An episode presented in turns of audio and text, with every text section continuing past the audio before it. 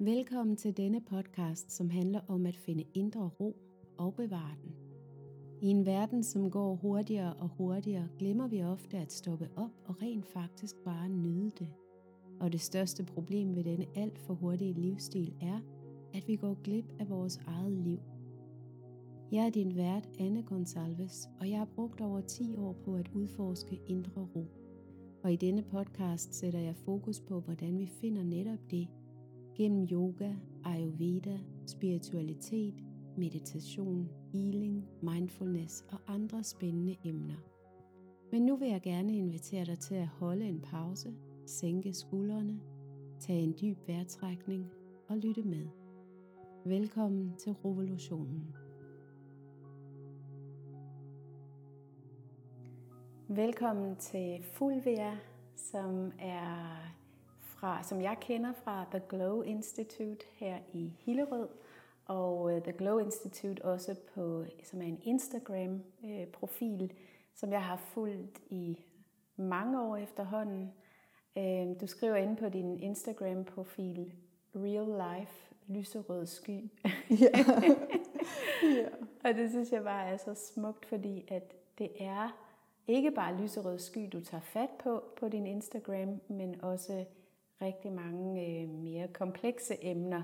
Men du har alligevel en forståelse for at gøre det til sådan en, der er den, sådan en blødhed og sanselighed over alt det, du udtrykker derinde, synes jeg. Øhm, og så har jeg været så heldig at være her i The Glow Institute, hvor du laver skønhedsbehandlinger, men meget mere end bare en ansigtsbehandling for eksempel. Det kan du få lov til selv at fortælle lidt mere om. Og så øhm, har du for nylig, eller sidste år måske var det, startet en uddannelse, mm. The Dreaming Bloom. Og den kan du også få selv fortælle lidt mere om. Så vil du fortælle lidt mere ja. om din baggrund? Ja, mm. tak Anne. Øh, det er, jeg er rigtig glad for, at du kan lide det, jeg laver, og jeg er rigtig glad for at have mødt dig. Det er, øh, det er altid spændende, når det er, at, øh, at man mødes i virkeligheden, synes jeg. Sådan, og man kender hinanden lidt fra Instagram, og så mødes man i virkeligheden. Og det var i hvert fald rigtig dejligt at møde dig, da du kom her. Øh, ja, så det jeg laver her, det, man kan godt sige, at det er sådan en, en pause fra, fra hverdagen og fra alt. Sådan, så jeg, jeg har designet en behandlingsoplevelse, kan man kalde, øh, hvor man kommer ind her, og så får man lov til sådan at få en ansigtsmassage, der bare bliver ved og ved og ved i flere timer. Øh, og så får man lov til at sove undervejs, og vi indgår en aftale om, at der ikke bliver snakket undervejs, så man bare får lov til at være i fred og sådan lidt på besøg i sin egen indre verden. Og øhm, bagefter så går jeg, og så får man lov til at blive her i, i det her rum, øh, så længe man har lyst til, resten af dagen som regel. Og så står der et øh, badkar med et dejligt varmt bad. Øh, og så står der også en masse bøger, og, og temaet det er det her med at få fred og få alene tid, hvor der ikke er nogen, der forstyrrer en, hvor der mm. ikke er nogen, der kan få fat i en. Så det er det, jeg laver. Øh, og det har jeg lavet siden 2017, efteråret 17. Øh, ja, for din baggrund er noget min, helt andet Min baggrund egentlig. er en helt anden, ja. ja. Jeg havde lyst til sådan... Øh, i, I 17 der fik jeg lyst til, efter min barsel sluttede, så havde jeg lyst til sådan at, at prøve noget helt andet og eksperimentere med det her, den her længsel efter at, at få lov til at holde en pause fra sit liv. Altså, hvordan holder man en pause, hvor man kan få lov til at læse en bog, eller drikke en kop kaffe i fred, eller sove uden at blive afbrudt.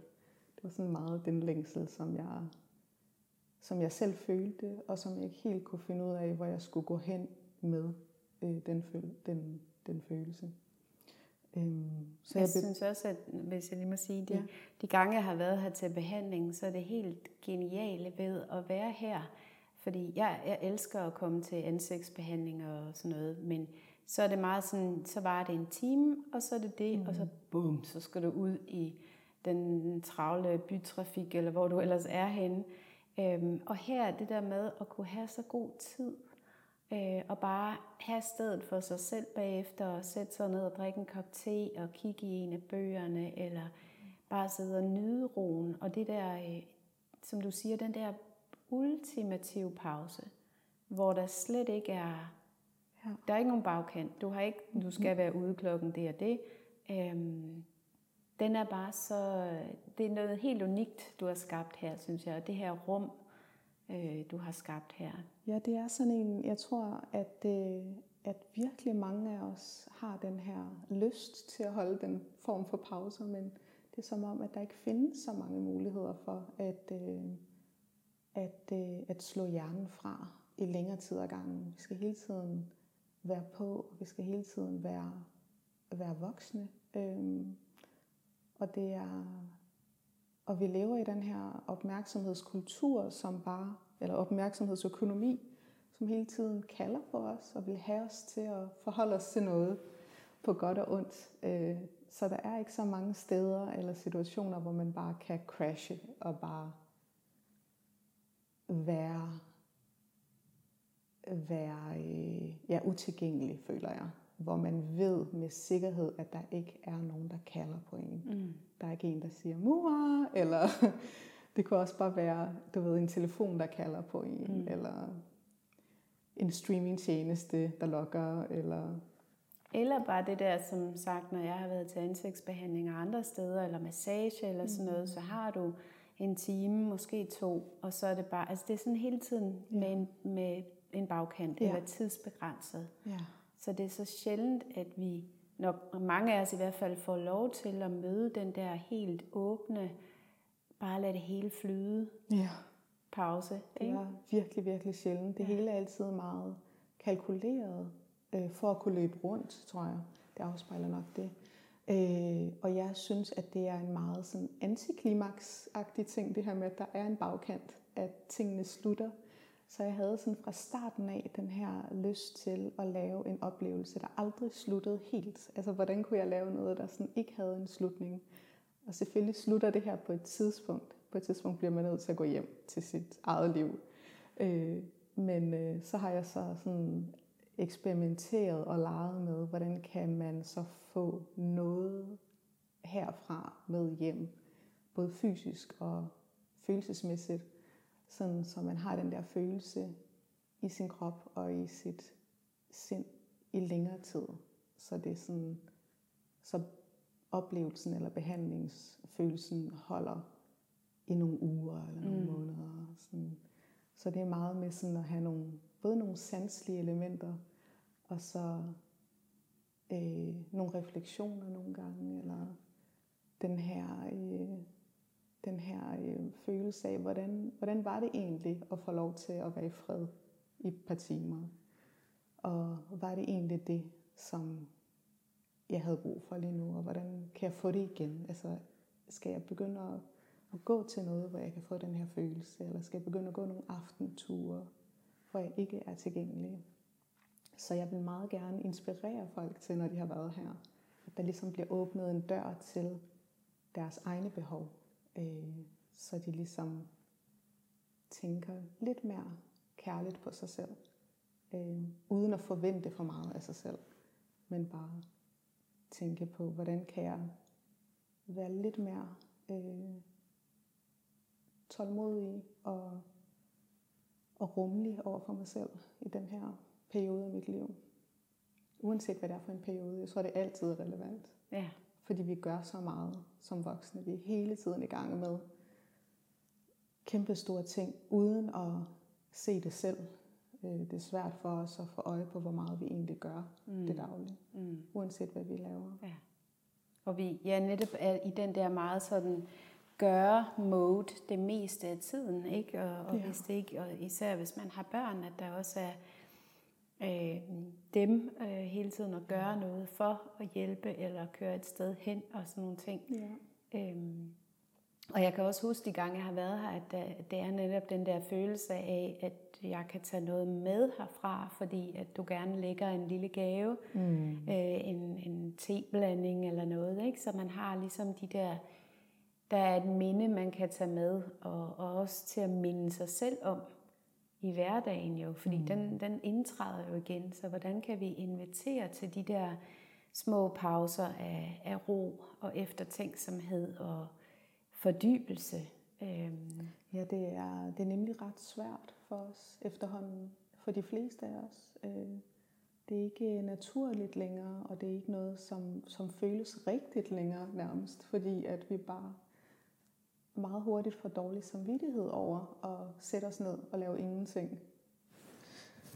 Øhm, så vi får meget hurtigt dårlig samvittighed over at, at holde pauser eller ikke lave noget. Vi føler hele tiden, at vi burde gøre noget. Ja. Øhm, jeg har så, nogle gange følt mig doven. Ja, altså, den, den, har, den kommer ned over mig som en hammer en gang imellem. Sådan, Ej, sidder du nu bare der og læser, ja. hvor ja. er du doven? Præcis, det er helt vildt, ikke? Ja. Det er helt vildt, fordi hvis du sådan ser det udefra, så vil du jo gerne have, at du sidder ned. Det vil du jo gerne have for dig selv, at ja. du får lov til at sidde ned. Ja. Det er jo på papiret, vil vi jo gerne give os selv de her pauser og få lejlighed til at læse en bog og drikke en kop kaffe ude i solen. Men når det kommer til stykket, så vækker det jo bare en masse ubehagelige følelser i os, når vi gør det. Så det er jo meget mærkeligt paradoks, vi lever med. Hvad tror du, der sker? Hvorfor tror du, der, jeg der tror, sker det? Jeg tror, det er den kultur, vi lever i. Den kultur, der, der giver os en falsk, øh, et falsk billede af, hvad det vil sige at være voksen på den rigtige måde. Øhm, jeg tror, vi har den her ja, et indtryk af, at alle andre har gang i alle mulige spændende ting, travle ting, skaber mange resultater og opnår en masse ting i deres liv. Øh, oplever sjove ting, hvor i virkeligheden så har vi det alle sammen på samme måde. Altså sådan, vi har den samme følelse alle sammen, at vi ikke gør nok. Men i virkeligheden, så det, som jeg tror, vi alle sammen har brug for, det er netop at sidde ude i solen med den kaffe og sidde i sofaen med benene op og se en dårlig reality i fem timer, eller i hvert fald en hel aften, uden at fylde skam, og ja, gøre alle de ting, som, som gør, at vi, at vi kan slå hjernen fra. Mm. Og, ja, og mærke, at vi selvfølgelig fortjener den pause. Mm. Og at, det, at der skal en masse, jeg tænker altid det her med, at der skal enormt meget ingenting til for at kunne gøre noget. Så bare det, for at kunne gøre noget, som uanset hvad det er, så skal du jo lave ingenting ja. i en periode. Alle de gode ting kommer kun af, at man har givet sig selv lov til at lave ingenting.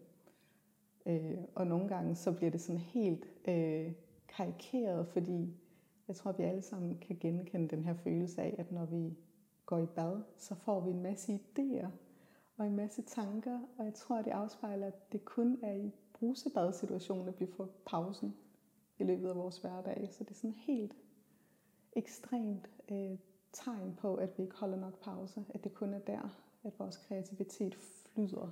Selvfølgelig har det også noget at gøre med, at vandet er behageligt, og det er dejligt for os og sådan noget, men jeg tror også, det har noget at gøre med, at vi ikke har vores telefon inde i brusebadet, og at der ikke yeah. er nogen, der kan gå ind til os. Ja.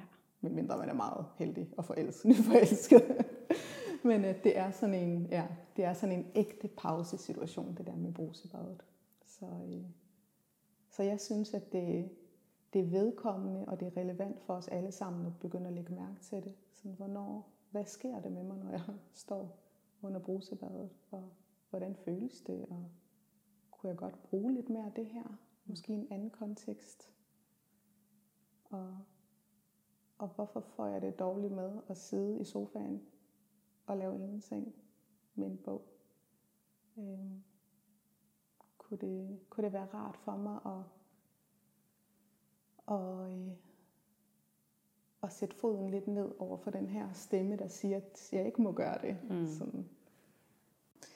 Øhm, jo, jeg tænker også meget på det her med, at øh, jeg tror også, hvis man har børn, så er det vigtigt for vores børn at se os lave ingenting. Sådan se os i de her situationer, hvor jeg tror, særligt os, der er sådan øh, plus 40, at vi har i hvert fald set vores forældre læse avis, og vi har set vores forældre sidde ude til resten med en kop kaffe, og altså de, de, de, jeg synes, de var bedre til at lave ingenting, til at, lave, til at slappe af. De havde heller måde. ikke helt så mange ting, der distraherede som en mobiltelefon Nej, og sociale medier og alt det der. Så. så de gode forbilleder, hvis vi tænker ja. tilbage til vores barndom, jeg tror, det er sådan, det, det kunne være et sted at hente inspiration fra, sådan tænke tilbage, hvad lavede de egentlig, de der voksne ja. i 80'erne? Ja. Sådan. Og også være for os at tænke på os, der, der har børn, mm. at øh, hvad er det, vi viser dem? Ja. Øhm, Lige præcis. Det, og det synes jeg hele tiden, den der med, og nu kan vi også tale lidt om sociale medier, fordi der er jo, du er jo også meget mm. øh, hvad hedder det, på Instagram, øh, ja. og, og du jeg tænker, du nyder at bruge tid der, du bliver inspireret, og du bliver mm. fyldt op. Men det er også det der med at finde en, øh, en god balance yeah. med, og hvor meget man er på, og hvor meget bliver man suget ind i det der yeah. store internethul.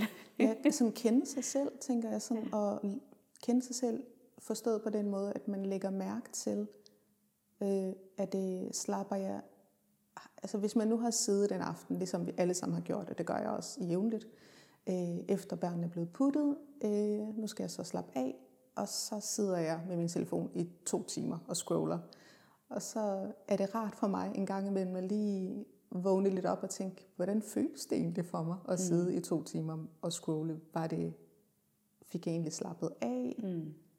Hvad var det egentlig lidt, der skete? Fordi tiden får en anden tiden føles anderledes, når man scroller. Den bliver opløst og på en måde, der gør, at vi egentlig ikke får så meget ud af den fritid, vi har.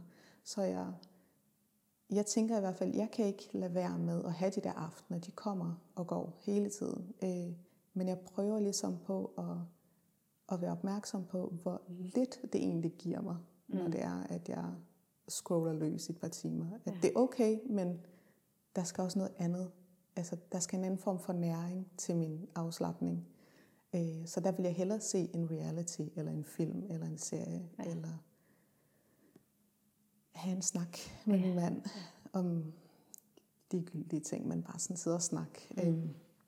Jeg er selv meget opmærksom på, hvordan, fordi jeg, jeg er enormt øh, sensitiv over for øh, mange ting, men, men også over, har jeg især fundet ud af her på måske det seneste år eller halvandet års tid, at jeg er virkelig sensitiv over for alt det nogle gange LORT, man kan mm. komme til at lukke ind fra sociale medier, øh, hvis man ikke selv er opmærksom på at sætte nogle gode grænser.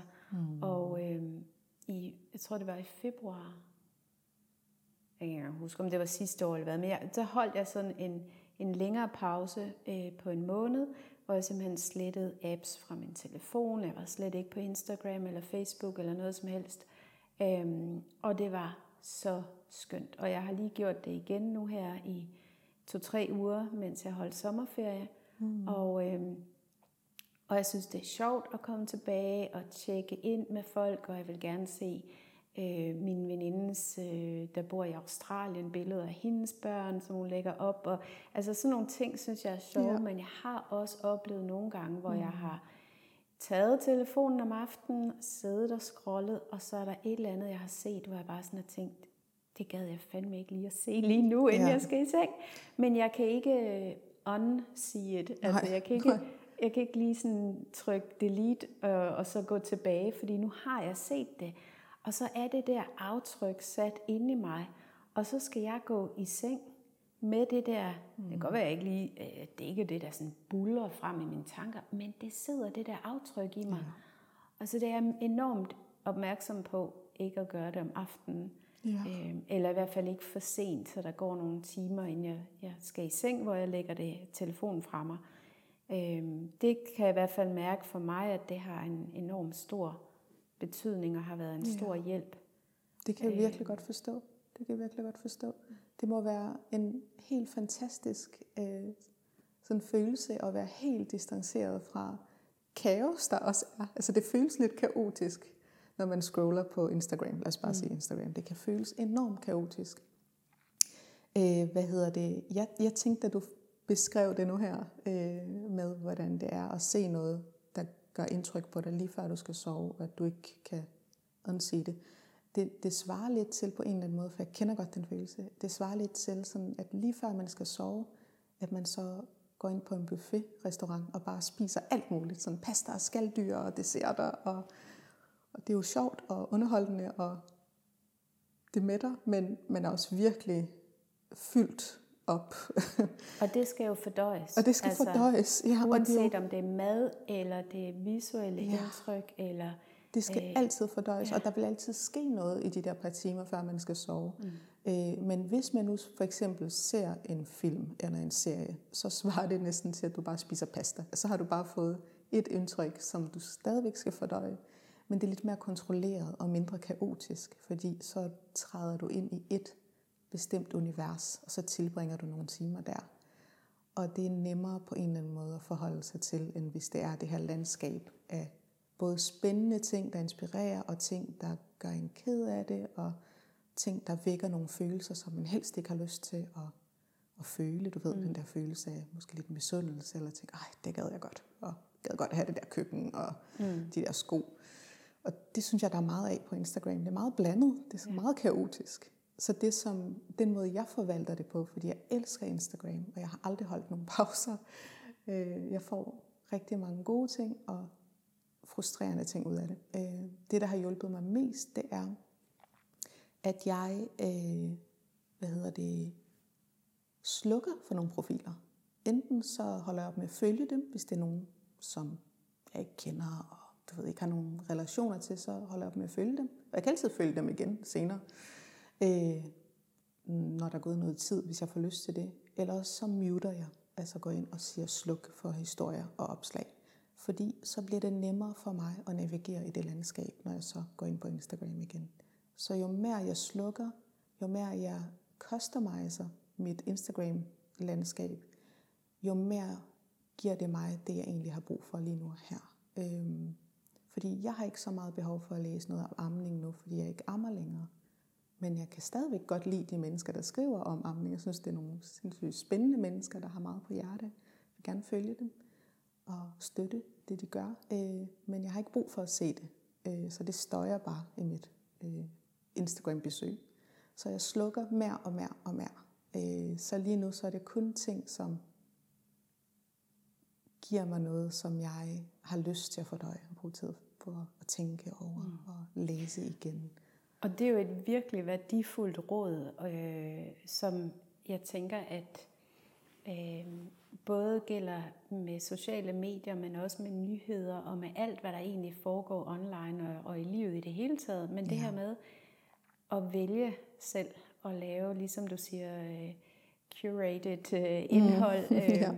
Altså selv at vælge og selv at være herre over, mm. hvad det er, man tager ind, fordi vi bare lever i en verden. Vi har aldrig, mennesket har aldrig levet i, i, i en verden, som den ser ud lige nu, hvor vi bliver bombarderet med input og indtryk og stimuli og information. Det er jo fuldstændig vanvittigt, og der er jo ikke noget at sige til, at de fleste er overvældet over det.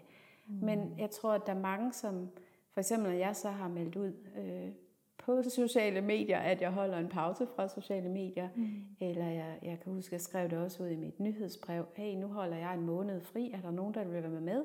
Jeg har aldrig fået så meget feedback som på det, fordi folk var bare sådan, ja, det lyder helt vildt fedt, det vil jeg gerne prøve, hvor er det dejligt, du skriver det, og det er den der sådan ligesom at give, give tilladelse til det, i gods en tilladelse, fordi det giver man jo sig selv, men jeg tror bare, at vi er så, øh, vi kan godt hurtigt blive så, øh, hvad hedder det, sådan helt rullet ind i den der verden af, at jamen, så skal jeg bare være på hele tiden. Det er alle andre jo også. Ja. Øhm, så, så hvordan får vi sat de der grænser?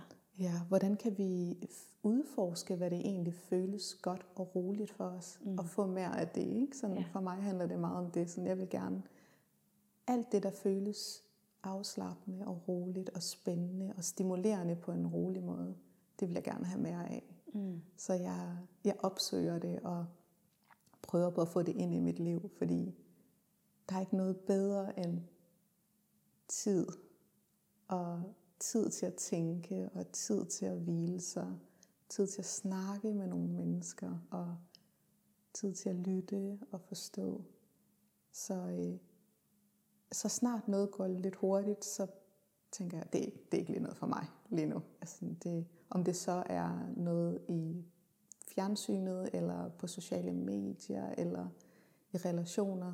Hvis det går for hurtigt, og hvis det er afspejler det her, den tidsånd, vi lever i, så kan jeg bare mærke, det kan godt være, det er noget for andre, men det er bare ikke noget for mig. For eksempel, så øh, jeg elsker at være kreativ også på de sociale medier. Jeg synes, det er mega spændende at udtrykke sine tanker og budskaber på forskellige måder. Så jeg tænkte, jamen, det kunne godt være, at TikTok var en spændende måde, sådan, fordi det giver nogle flere værktøjer til at udtrykke sig. Øh, så det skal jeg da bare i hvert fald lige kigge på. Øh, og lige så snart jeg åbnede appen, så larmede den så meget. den var bare sådan bombardement af støj. Jeg kan simpelthen heller ikke så, forestille mig dig på TikTok. men jeg vil bare sådan have lavet nogle videoer med de værktøjer, der er de tekniske værktøjer, der ja. er derinde, og så, øh, hvad hedder det, publicere dem på Instagram. Ja. Så jeg vil kun bruge det som videoværktøj. Okay. Men bare, jeg kunne ikke engang bruge det, fordi Nej. jeg kunne ikke holde ud at være i det Nej. rum. Det var Nej. så støjfyldt.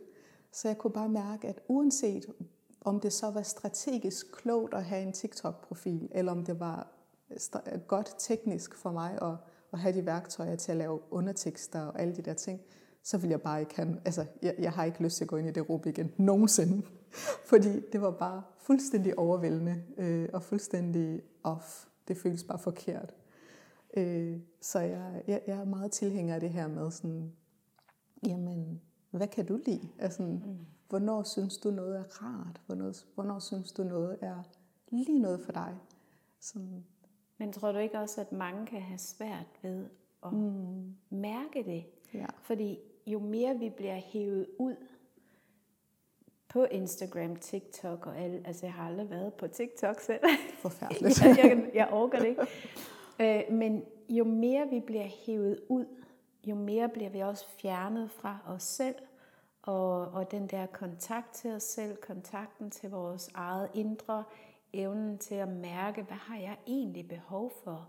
Så jeg, jeg tror, mit indtryk er, at der er rigtig mange, der er på alle mulige 10.000 forskellige slags øh, sociale medier, forskellige kanaler, og, øh, og de glemmer egentlig at spørge sig selv, er det her, kan jeg overhovedet lide at være her? Mm. Giver det mig noget?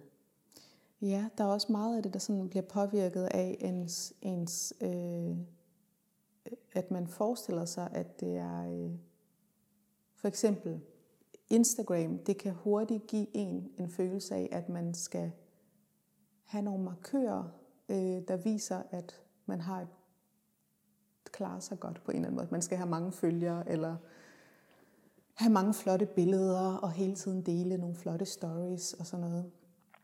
Hvor at, øh, at det, det ved jeg, at alle andre mennesker, der, sådan, der, dem der godt kan lide dig, de er da ligeglade med, hvor mange følgere du har.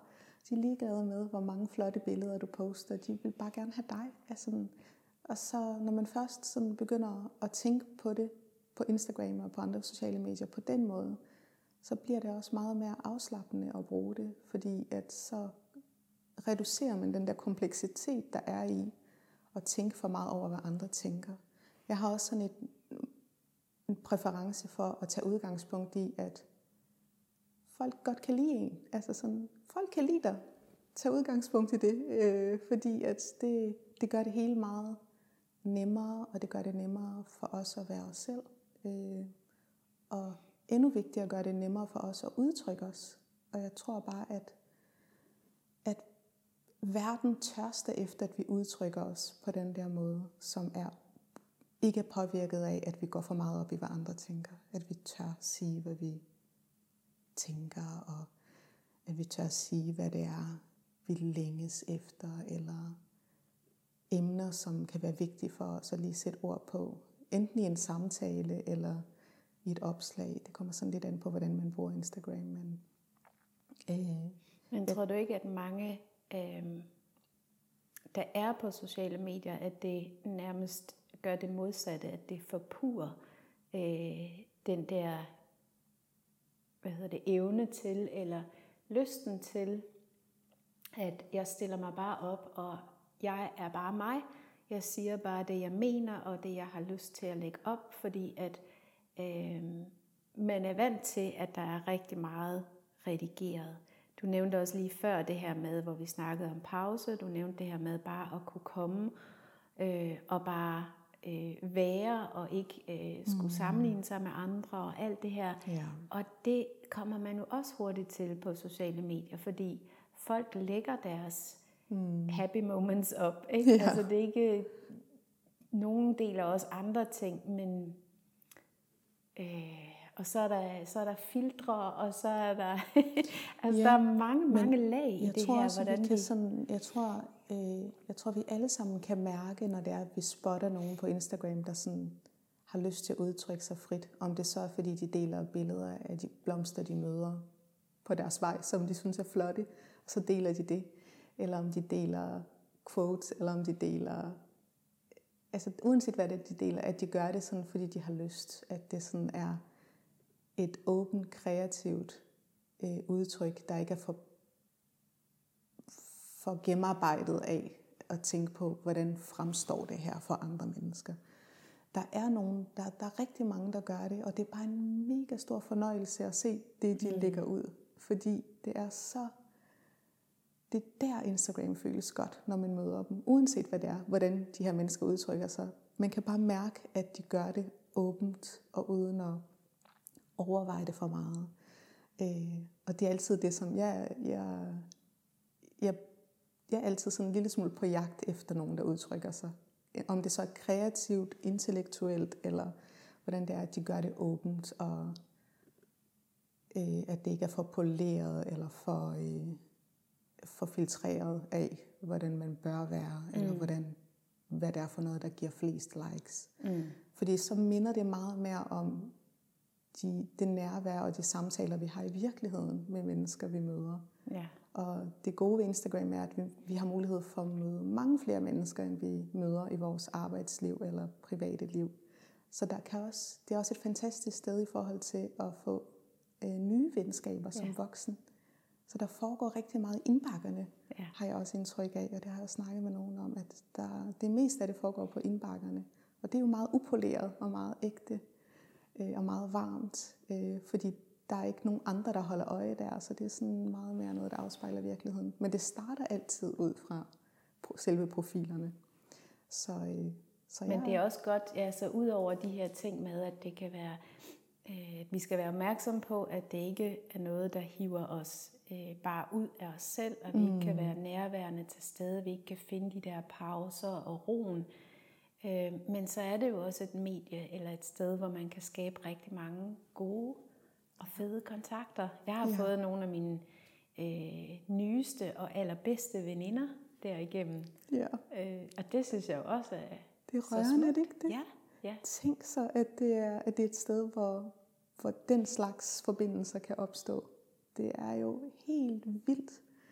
Og, og det kan jo kun opstå, når det er, at det du deler er oprigtigt. Og det er det jo, og det, det, kan man jo bare mærke. Man kan mærke hinandens varme sådan, mm. på tværs af, af det her landskab af performances eller sådan opstillethed. Ikke? Ja. Så kan man næsten sådan mærke hinanden på afstand, og så nærmer man sig hinanden. Og så opstår de her oprigtige, ægte venskaber. Ja. Og de, jeg synes også, at de er på mange måder sådan meget mere realistiske, de her venskaber, der spiger fra Instagram, fordi at det er meget nemmere at, at passe et venskab, når man bare kan skrive til hinanden på indbakken, øh, sammenlignet med, hvis jeg skal tage telefonen og ringe til en veninde nu her. Det er jo, så får jeg slet ikke ringet. Altså sådan, hvornår skal jeg have tid til at have en samtale, ligesom man kunne før i tiden. Det, mm. det gør man jo ikke så meget mere. Men på Instagram, der er man jo alligevel derinde. Man hænger ud derinde for at slappe af. Og så får man også snakket med sine veninder. Mm. Så selvom man bare lige sender en meme, eller tagger hinanden på et eller andet, så vedligeholder man alligevel båndet til hinanden. Mm-hmm. Så der er lige en kontakt. Der er en kontakt til jer, og ja. nogle gange så er der lige hul igennem, til man lige kan have de der dybe snakke, selvom det er på, om det så er med lydbeskeder eller på skrift, så får man lige holdt hinanden i hånden på en rigtig god måde. Så, mm. så jeg, jeg er ret stor tilhænger af Instagram, når det er, at man passer på sig selv. Ja. Ved at customize indholdet så meget man kan. og, øh, og samtidig øh, er åben og, og er sig selv så meget, som man nu kan være ja. øh, på et online medie. Øh, og, ja, ja, og det der, der med sådan at være sig selv, der mener jeg ikke, at man skal udstille sig selv eller vise alt for meget, fordi jeg er meget lidt privat på Instagram. Øh, jeg er meget personlig, men ikke privat. Øh, og, og det synes jeg er vigtigt, at man ikke overskrider sine grænser med at fortælle om alle sine følelser. Ja. Ikke bruger det som dagbog, ja. men mere bruger det som en måde at udtrykke sig på kreativt. Øhm. Og der er der jo også enormt stor forskel imellem det her med netop at have, hvornår er du personlig? Man kan godt være personlig og, mm. og udtrykke sig, eller ja. fortælle omkring, at man har været igennem en svær periode, eller en dejlig periode, eller hvad det nu end er. Ja. Øhm, men jeg lægger for eksempel aldrig billeder op af min, øh, af min datter. Mm. Jeg, har gjort, jeg gør det nogle enkelte gange, hvor man ser hende meget langt væk, eller sløret, ja. eller bagfra, eller noget. Ja. Men for mig er det meget privat, og jeg lægger ikke skjul på, at jeg har en datter på fem år. men øh, men det, det er min private ja. side. Ikke? Og det er øh. din måde, og det er jo det, som jeg synes er vigtigt, det er, at du har taget stilling til det. Ja, ja. At det kan være, at man, den, en anden person tager stilling til det på sin måde, men bare det, at man tager stilling til det. Ja. At man ikke føler, at man skal føle et, øh, følge et manuskript eller en håndbog for, hvordan man er Men på der, hvor man har det godt selv. Ja. For der er jo også mange, der deler familiebilleder. Og det er også noget, helt okay. Ja. Og det er helt okay, det skal bare hvis man har det at, godt med det. Ja, at, man ikke, at det ikke skaber en, en, en form for stress i ens liv, eller en form for følelse af, at nu skal man også leve op til det, eller vedligeholde øh, det, man nu har kørende på Instagram. Ikke? Ja. At man føler så, at man skal udnytte alle Kodak moments det er det, man oplever i sit liv, til at bruge det på som indhold. Ja. Så bliver ja. man sådan en content-skaber, ikke? i stedet for en, en kreativ person. Ja. Øhm, øhm, men øh, ja, så jeg, jeg elsker Instagram, og øh, jeg synes, at det, det kan rigtig meget. Men det der med at customize sit indhold, det er lidt tidskrævende øh, i starten. Og, og det kræver, at man gør det en gang imellem. Altså, at man lige bruger nogle tid. Lidt op. Gå, gå ud, ja, lurer ja. lidt ud i haven. Ja. Altså, det er ligesom at luge sin have og, ja. og fjerne ukrudtet. Øh, og, og, og, og flytte lidt rundt på nogle planter. Og sådan. Ja. Så det, er, det, det kræver lidt tid, men det er det hele værd, synes jeg, for det giver så meget ro, og det ja. giver så meget, øh, giver så meget, så mange gaver, uventede gaver på alle mulige måder. Så øh, ja. Godt tip. Ja. Det skal jeg have gjort noget mere. Jamen, det skal jeg også have gjort noget mere. Ja. Jeg synes altid, at det, ja, det kræver det lige lidt at sætte sig ned og sige, okay, nu bruger jeg lige noget tid på at gå ind og sortere nogen fra, som måske ikke giver mig så meget inspiration længere. Lige nu og her, og ja. opmærksom på det. Ja. For mig er det selvomsorg. Ja. Det er en del af selvomsorgs, mm. min selvomsorgspraksis, det er at gøre det. Øhm, og det kan også være sådan, at man afmelder nogle nyhedsbreve, eller ja. øh, hvad hedder det, holde op med at se en serie, man egentlig er startet på, men som ikke er så god, eller holde op med at læse den bog, man er gået i gang med. Man er ikke forpligtet til at blive ved med at mm-hmm. konsumere de her ting, bare fordi man er startet. Ja. Det tror jeg også er en fortælling, som kommer fra vores samfund, at så er man en god voksen, eller den rigtige voksen, hvis man, når man nu er startet på noget, så gør man det også. Ja. Så det, altså det kommer også til udtryk på Instagram, synes jeg, det der med, at man ikke kan slukke for folk. Så ja. Ja, men det er nogle rigtig gode pointer. Øhm, jeg kunne også godt tænke mig at høre lidt, eller snakke lidt omkring øh, det visuelle. Fordi jeg ved jo, at du er enormt, går rigtig meget op i, og det har stor betydning for dig også med det visuelle, i forhold til også netop at finde ro. Øhm, du gør det på din Instagram-profil, igen for lige at vende tilbage til den, men i forhold til de farver og de billeder, du vælger, øh, der er der i hvert fald sådan en rød tråd, og der er ikke noget, øh, så vidt jeg kan huske, ikke nogen sådan neonfarver eller et eller andet. Sådan, det er meget roligt indtryk visuelt. Og det rum, du har skabt her i dine lokaler, i The Glow Institute, er jo også, det hele er cremefarvet, vil jeg sige. Jeg lige sidder og kigger mig omkring, ikke? Så det hele er lyst og cremefarvet og meget meget tænkt over alle detaljerne. Øhm, har du lyst til at fortælle lidt omkring, hvad det gør ved dig, altså det visuelle mm. og det æstetiske i forhold til det her med at, at finde ro igennem det? Ja, altså for mig, det gør mig glad. Øh, jeg bliver glad, når jeg ser smukke ting generelt. Og det er jo subjektivt, hvad er smukt. Mm. Det er jo det, som jeg synes er flot.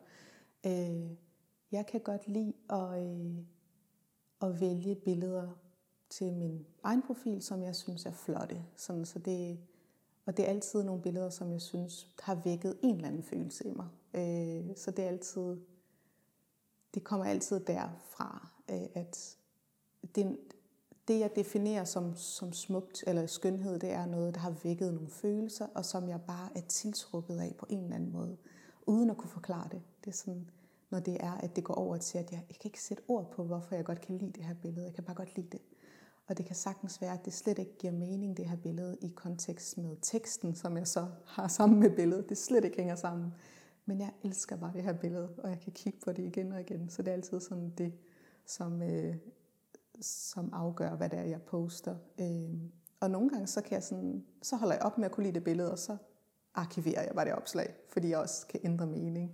Så mine, øh, mine opslag er altid påvirket af det, eller defineret ud fra det. Øhm, jeg kan rigtig godt lide øh, ting, der vækker den der følelse i os, der sådan, hvor vi ikke helt kan forstå, hvorfor kan vi lide det, om det er så en, noget musik, eller et billede, eller om det er en form for, lige efter det har regnet, altså duften i luften, det kan være alle mulige ting. Jeg elsker det her med sådan, at når det er, at vores ordforråd ikke længere øh, egner sig til at kunne forklare det, at det lige pludselig holder op med at være noget, man kan forklare intellektuelt, men bare kan mærke så tydeligt i os.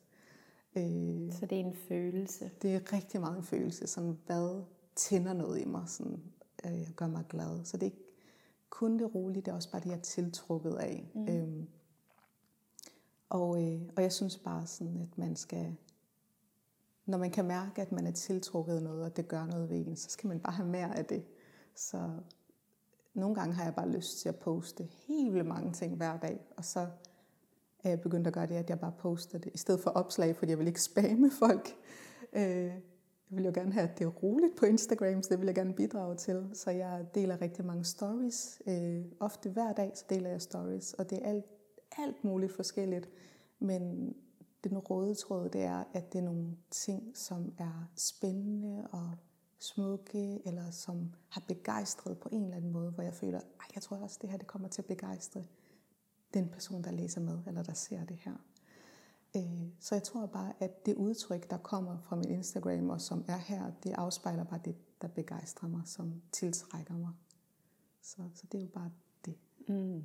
Så smukke ting, Ja. Også, altså, når jeg kigger mig her omkring, så er det jo virkelig smukke ting. Måske lige på nær den der computerskærm, der står ja. derovre. Hvad kan man gøre? Den er lige kommet, ja. Det er lige kommet, fordi at det, det her rum er gået fra øh, at være et sted, man kan besøge, til at nu er det ved at transitionere over i, at det er ved at blive mit kontor. Mm. Så indtil nu har jeg haft kontor derhjemme, men nu er jeg ved at etablere et kontor her ja. i rummet, ja. fordi hele efteråret kommer jeg bare til at have kontor her, og så kommer der ikke så mange andre. Mm. Så derfor så, så er der kommet nogle ikke pæne ting ind, som, som en computer. Ting. Ja. Praktiske ting. ja, praktiske ja. ting, ja. Men i forhold til det, kan vi måske også lige komme ind på, at du er jo gået fra at have uh, The Dreaming, nej undskyld, The Glow Institute med mm. uh, de her skønhedsbehandlinger og karbad og plads til at være i det her smukke rum og bare holde en pause, som du har tilbudt i uh, siden 2017. Mm. Og, uh, og så er du sådan ved og eller er allerede over i en, den næste fase også, som er, at du tilbyder det her forløb, The Dreaming Bloom, yeah. for, for andre selvstændige, og, og underviser i, hvordan at de kan udtrykke sig selv, øh, hvordan de skaber et, et brand, tænker mm. jeg også, det er, ikke? Rigtig meget det, øhm, ja. ja. Ja, det startede sådan cirka for halvandet år siden, så begyndte jeg at, at tilbyde et, øh, et halvårs forløb, hvor man er under mine vinger, kan man sige, og får etableret et, øh, et brand og får lagt en forretningsplan og får hjælp til alle de her meget konkrete ting. Men samtidig også få lov til at udforske en masse af de idéer og tanker, man har, og få sorteret lidt i dem, og få ryddet lidt op, og få præciseret det lidt mere. Så det er både for, øh, for, for mennesker, der overvejer at blive selvstændige, eller som er selvstændige, men gerne vil have gjort deres brains lidt skarpere, deres kommunikation lidt skarpere. Øh, og, og så samtidig også mennesker, der sådan gerne vil have øh, lidt mere frihed og til at være sig selv, og ikke at være så presset af at arbejde rigtig meget for at kunne tjene nok til at klare sig i hverdagen. Sådan, så jeg, jeg prøver ligesom på at udfordre meget sådan den gængse måde, man tror, man skal være selvstændig på. Men sådan lige gøre tingene lidt, vende lidt på hovedet, ligesom jeg har gjort med det her. Øh, og i og med, at jeg ikke er øh, oprindeligt er behandler eller er behandler, øh, så, øh, så har jeg bare fra starten selv gjort alt meget vendt på hovedet, og, og det vil jeg gerne sådan, øh, inspirere andre til.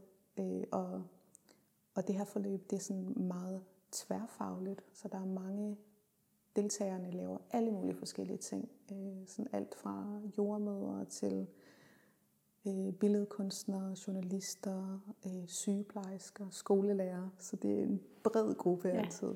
Så det er mega spændende at arbejde med. Ja. Sådan, og, og så det er, det er faktisk også... også det, jeg oplever på mine øh, yogauddannelser. Ja. Selvom det har fokus på yoga, men det her med, at der er næsten altid nogle psykologer med. Ja.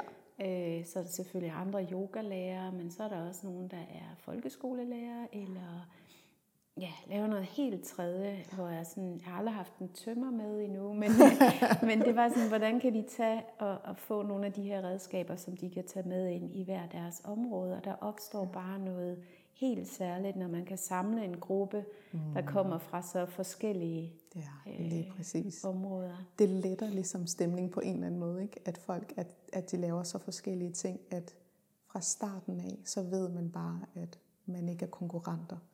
Og jeg vil virkelig også gerne have, at folk i det hele taget, selvstændigt i det hele taget, opfatter hinanden som ikke konkurrenter. At vi, vi får den her, øh, får et bedre billede af, at så meget konkurrence er der heller ikke. Der er plads til os alle sammen, og der er nok kunder til os alle sammen. Så vi behøver slet ikke at, at have det pres over os selv fra starten af. Øh, så det her med, og, og arbejdet med vores brand og med vores, øh, og det vi tilbyder, er meget mere væsentligt. Fordi jo mere vi arbejder med det, jo mindre fylder det her med konkurrenter. Øh, og det er så fedt, når man først begynder at arbejde selv. Det her med at, at få at mærke det her netværk, man får omkring sig af andre selvstændige, der laver andre ting. At det, bliver, det kommer til at blive ens kollega, og det kommer til at være dem, man betror sig til, når det er, man har nogle frustrationer eller succeser, man gerne vil dele. Eller, du ved, det bliver ens nærmeste allierede, mm. så det må man ikke gå glip af, når man er selvstændig. Ellers så står man meget alene, og så står man meget med sin, enten med sin kæreste, og skal snakke med vedkommende om alt, og det er alt for hårdt for forholdet. Mm. Eller med sine veninder, og de kan slet ikke forstå, når det er, at man kommer med en eller anden problematik, som for dem bare er alt for svært at forstå, fordi de, de ved ikke, hvordan det er øh, at stå med sin første ordre, eller at, at have mistet med følger lige pludselig, hvad sker der, og hvordan gør man, og du ved, alle de her ting, som kun andre selvstændige forstår. Så det er, en, det er en kæmpe gave og en nødvendighed for os at have hinanden. Så derfor så er det vigtigt at kultivere det her syn på hinanden som, som venner og allierede og kollegaer, i stedet for konkurrenter. Ja. Øh, så det er godt at starte med at have et hold, som vi har, som er så ja, tværfaglige, som, ja. som ser på hinanden med, med åbne og kærlige øjne fra starten, hvor ja. man også bare sænker skuldrene og ved, at jamen, det her det, det, er, min, det er mit netværk. Ja. Altså, det, vi kommer til at gå mange kilometer sammen ja. og op og ned af de store bakker, mm. øh, i stedet for at man går alene. Så, ja. Øhm, du var lige lidt inde på det nu her, og vi, vi talte jo lidt om tid også, øh, før vi startede øh, interviewet her, eller startede optagelsen. Og netop det her med, øh, hvordan at man som, som selvstændig i hvert fald ofte har en, øh, et noget andet syn på og forhold til tid øh, i forhold til, hvis man for eksempel er lønmodtager og, og arbejder på kontor fra, fra 8 til 16, at, øh, at, at tiden er bare noget helt andet. Og den måde, du netop også har skabt øh, The Glow Institute, og da du lavede behandlinger, mm. der ved jeg også, at du fortalte mig på et tidspunkt, at du havde, havde kun én behandling om dagen. Ja. Øhm, og den startede, jeg kan ikke huske, om det var klokken 10 eller 11, mm. så det var mm. sådan, jeg vidste i hvert fald, når jeg kom her, så havde du allerede været her i en god rum tid, og havde lavet te, og ret op, og øh, puttet vand i karret, og øh, ligesom gjort, altså du, du er bare rigtig god til, øh, og, øh, og netop at ære denne her ro, og ære pausen, i det, du gør, og den måde, du har indrettet dit liv på. Og det, jeg synes, det er super interessant, fordi jeg kender ikke mange, der har gjort det. øh, kunne du tænke dig at fortælle lidt mere omkring det her med, med tid? Øhm, dit ønske om at have rigtig god tid til og i virkeligheden heller ikke at skulle arbejde så meget. Mm. Øh, det er også sådan lidt, måske for nogen, sådan lidt mærkeligt at forstå, jamen, må man godt det? Ja. Må man godt ønske, eller ja, vi må gerne ønske os at ikke at arbejde så meget, men kan man godt det så? ja, kan man tillade sig det? Ja. Gør man, ja, det er rigtigt. Altså jeg, jeg føler altid, at det jeg arbejder med her, øh, når jeg skaber den her oplevelse, behandlingsoplevelse, så er det sådan, det er en tidsopløsning. Det er det, jeg arbejder med. Det er at, at trække i tiden og forme den på en anden måde, så man så, så tiden ikke fylder så meget, som den gør. Fordi det er jo meget, vores, vores tidsfornemmelse fylder helt vildt meget i vores hverdag som voksne mennesker. Selv for børn fylder tiden også øh, allerede for meget, synes jeg. Men man har hele tiden en fornemmelse af, hvad er klokken? Hvad skal jeg nå?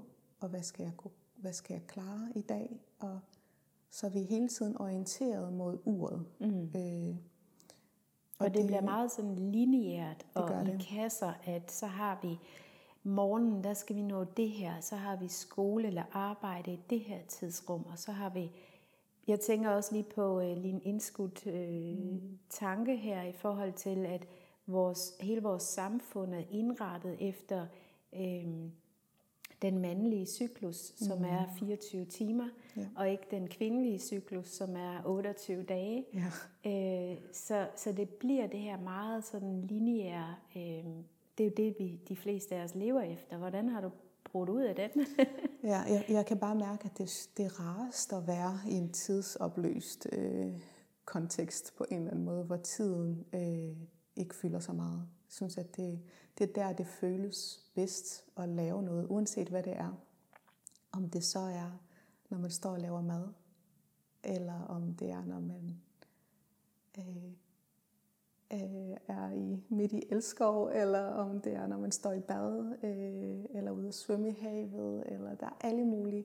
De bedste kontekster, eller de bedste oplevelser, jeg kan komme i tanke om, det er der, hvor tiden ikke længere eksisterer. Hvor det bare holder op med at være der. Så derfor så har det sådan interesseret mig meget, hvordan kan jeg applikere det her, eller hvordan kan jeg bruge det her? Sådan, hvordan kan jeg sætte foden ned og sige, jamen, tiden kommer ikke ind ad den dør her. Når man først er trådt ind igennem det her portal, jeg har lavet her, så, øh, så er tiden i hvert fald anderledes. Det, det skal ikke fylde så meget. Og, og så har jeg nogle bestemte metoder til at, at invitere folk indenfor her med så de sådan lægger mere og mere deres tidsfornemmelse fra sig. Øh, og en af de ting, det er, at netop, at der kun er én person her per dag, så derfor så er der tid nok til, at vi kan snakke sammen, når, når vedkommende ankommer, og at øh, behandlingsoplevelsen kan tage længere tid end planlagt, øh, eller at, og det her med, at man kan blive her efter, efter at jeg er gået, at jeg ikke forventer, at du skal være gået ikke antal timer efter, men at du bare kan blive her, indtil du ikke længere har lyst til at blive her, eller indtil at dit liv kalder på dig. Øh, og det her med, at øh, jeg, når jeg laver behandling, øh, og du er i mine hænder, så gør jeg alt muligt for, at du skal miste tidsfornemmelsen.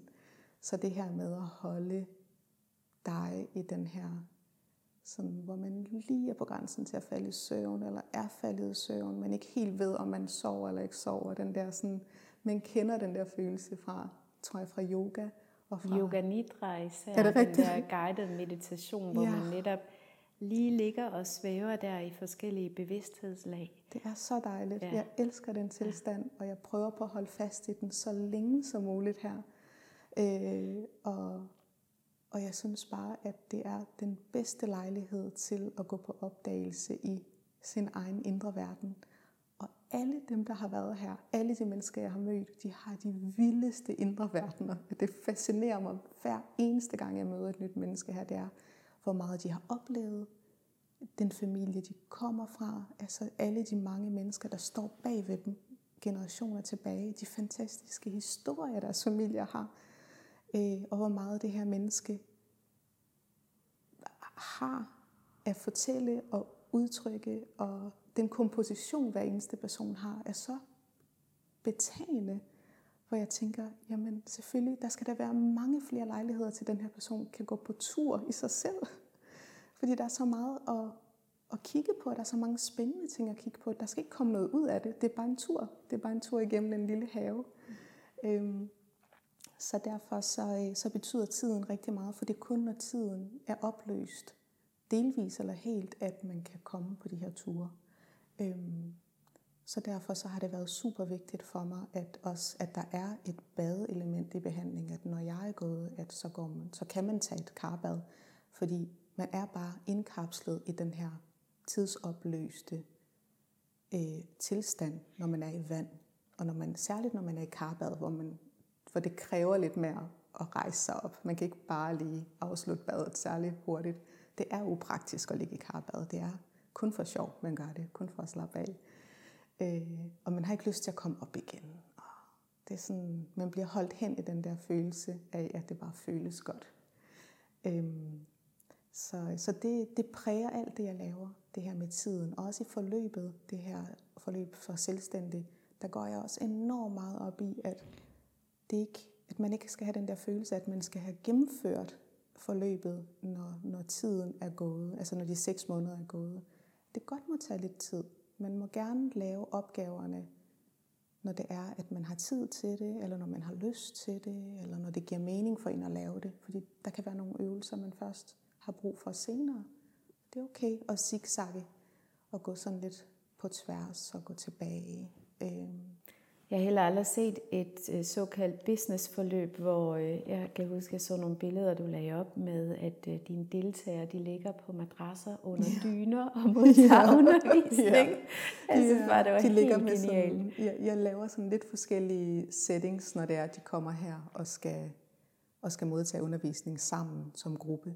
Og der kan jeg godt lide sådan at eksperimentere med, jamen, hvordan, hvordan, hvor, hvor rart kan det egentlig blive at lytte. Og der, er det sådan, der har det været rigtig rart det her med, at deltagerne har ligget ned med lukkede øjne og under dynen og bare lyttet, mm. ligesom man lytter til en podcast. Mm. Øh, at ja, jeg, jeg, jeg er bare meget fascineret af, sådan, hvor, hvor rart kan man have det, altså, hvor, hvor behageligt kan noget blive, og det bliver jeg aldrig sådan helt færdig med at udforske. Jeg synes hele tiden, at det er, at det er spændende. Og jeg både det at, at viske tiden lidt ud. Og det er også derfor, jeg også meget sådan, også på Instagram, jeg synes, det er mega spændende at snakke om vores minder, vores barndomsminder og nostalgi og melankoli og alle de ting, vi kan huske. De der små ting, vi kan huske, som bare åbner for en dør, hvor der bare gemmer sig en masse spændende ting og glæde og uskyldighed, så duften af et eller andet helt bestemt, man havde glemt, som når man dufter til det, så, så er man tilbage. Mm. Man er tilbage i sin forældres stue i løbet af den sommerferie, hvor man fik sin, hvor man plukkede jordbær ude i deres have, og bare havde tid til det, og mm. bare havde tid til at den ene dag bare afløse den anden, og man ikke skulle noget. Så, ja. Du giver jo også mulighed for, du giver jo folk mulighed for virkelig at, at, at dykke ind øh, og gå på opdagelse i deres eget indre. øh, i de her minder, i de her følelser. Øhm, og bare det at kunne sætte tiden af til det, få muligheden for det, er jo mm, lidt øh, sjældent, er det nok Mm. i dag. Ikke? Ja, det er sjældent, og jeg forstår ikke helt hvorfor, fordi at, øh, jeg tror, at vi alle sammen både har brug for det, øh, for at kunne finde på løsninger på de mange udfordringer, vi har i vores mm. samfund. Der er så mange ting, vi allerede har klaret som samfund, synes jeg. Øh, der er så mange ting, der er blevet bedre. Vi er kommet så langt, men vi står også over for nogle helt nye, friske problemstillinger, som kalder på os, som har brug for os. Mm. Og vi kan alle sammen bidrage med, med, med løsninger på forskellige måder. Øh, og jeg tror, at der skal svaret på det, det er, at vi giver os selv tilladelse til at slappe af, til at hvile, til at lege, til at holde fri, til at sætte os ned.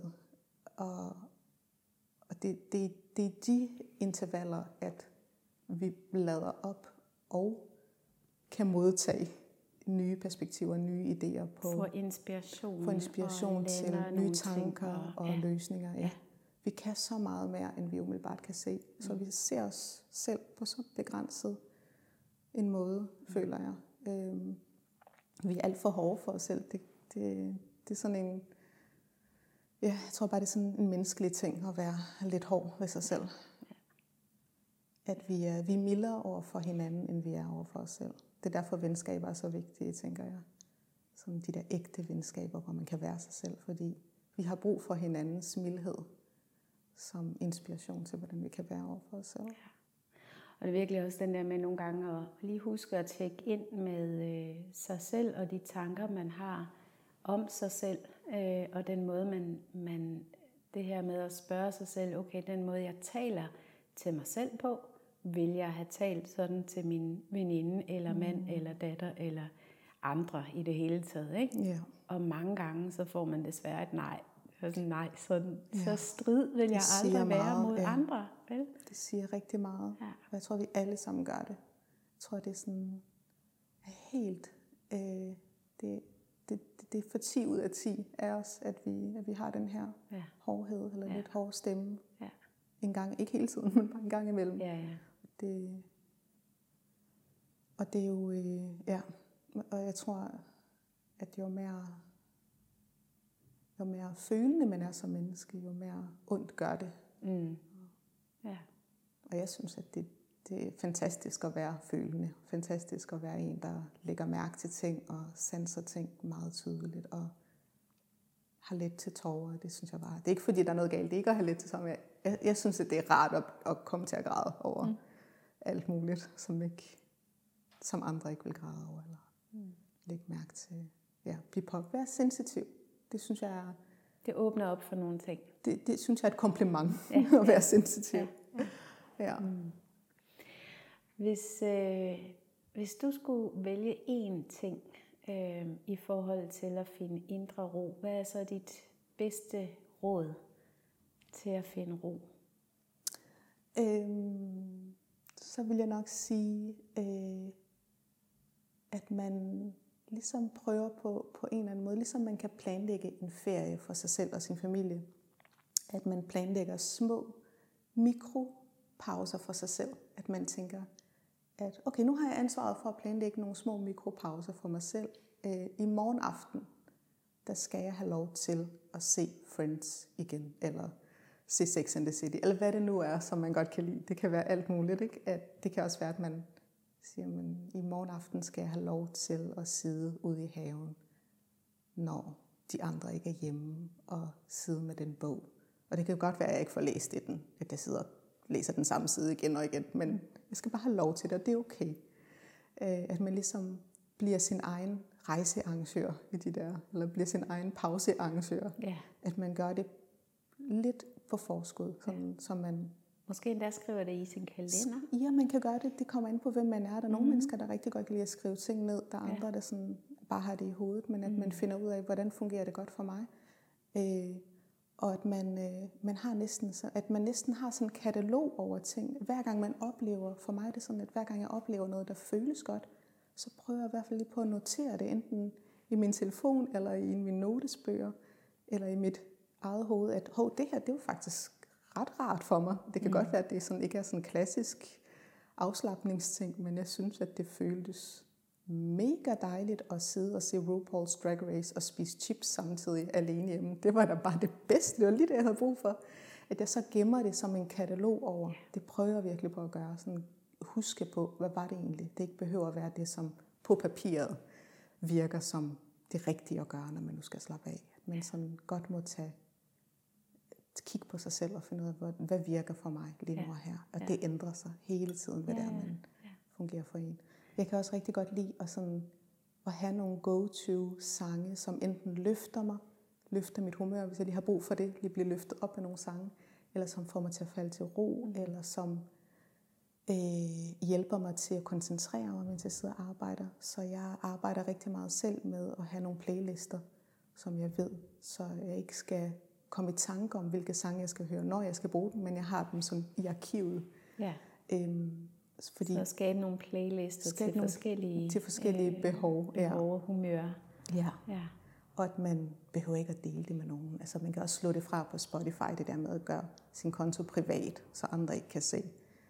Øh, man kan sagtens også have sådan en barndomsminde playliste, eller sange fra dengang jeg var 16 år og lige var begyndt at gå til fester. Altså det, det vækker bare en helt fantastisk side i en, som er så begejstret og så glad. Og, og det kan være mega fedt at konsultere det nogle gange, den side af en, som lige kom på besøg hos den, man var dengang. Øh, fordi man var bare... Man, altså det er jo den samme person, men det er alligevel en anden form for øh, energi, øh, man lige kan besøge. Så mm. musik er ret fantastisk til det. Ja. Ja. Tusind tak. Jeg tænker, vi, øh, vi kunne sagtens blive ved hele eftermiddagen. Det kunne vi. snak.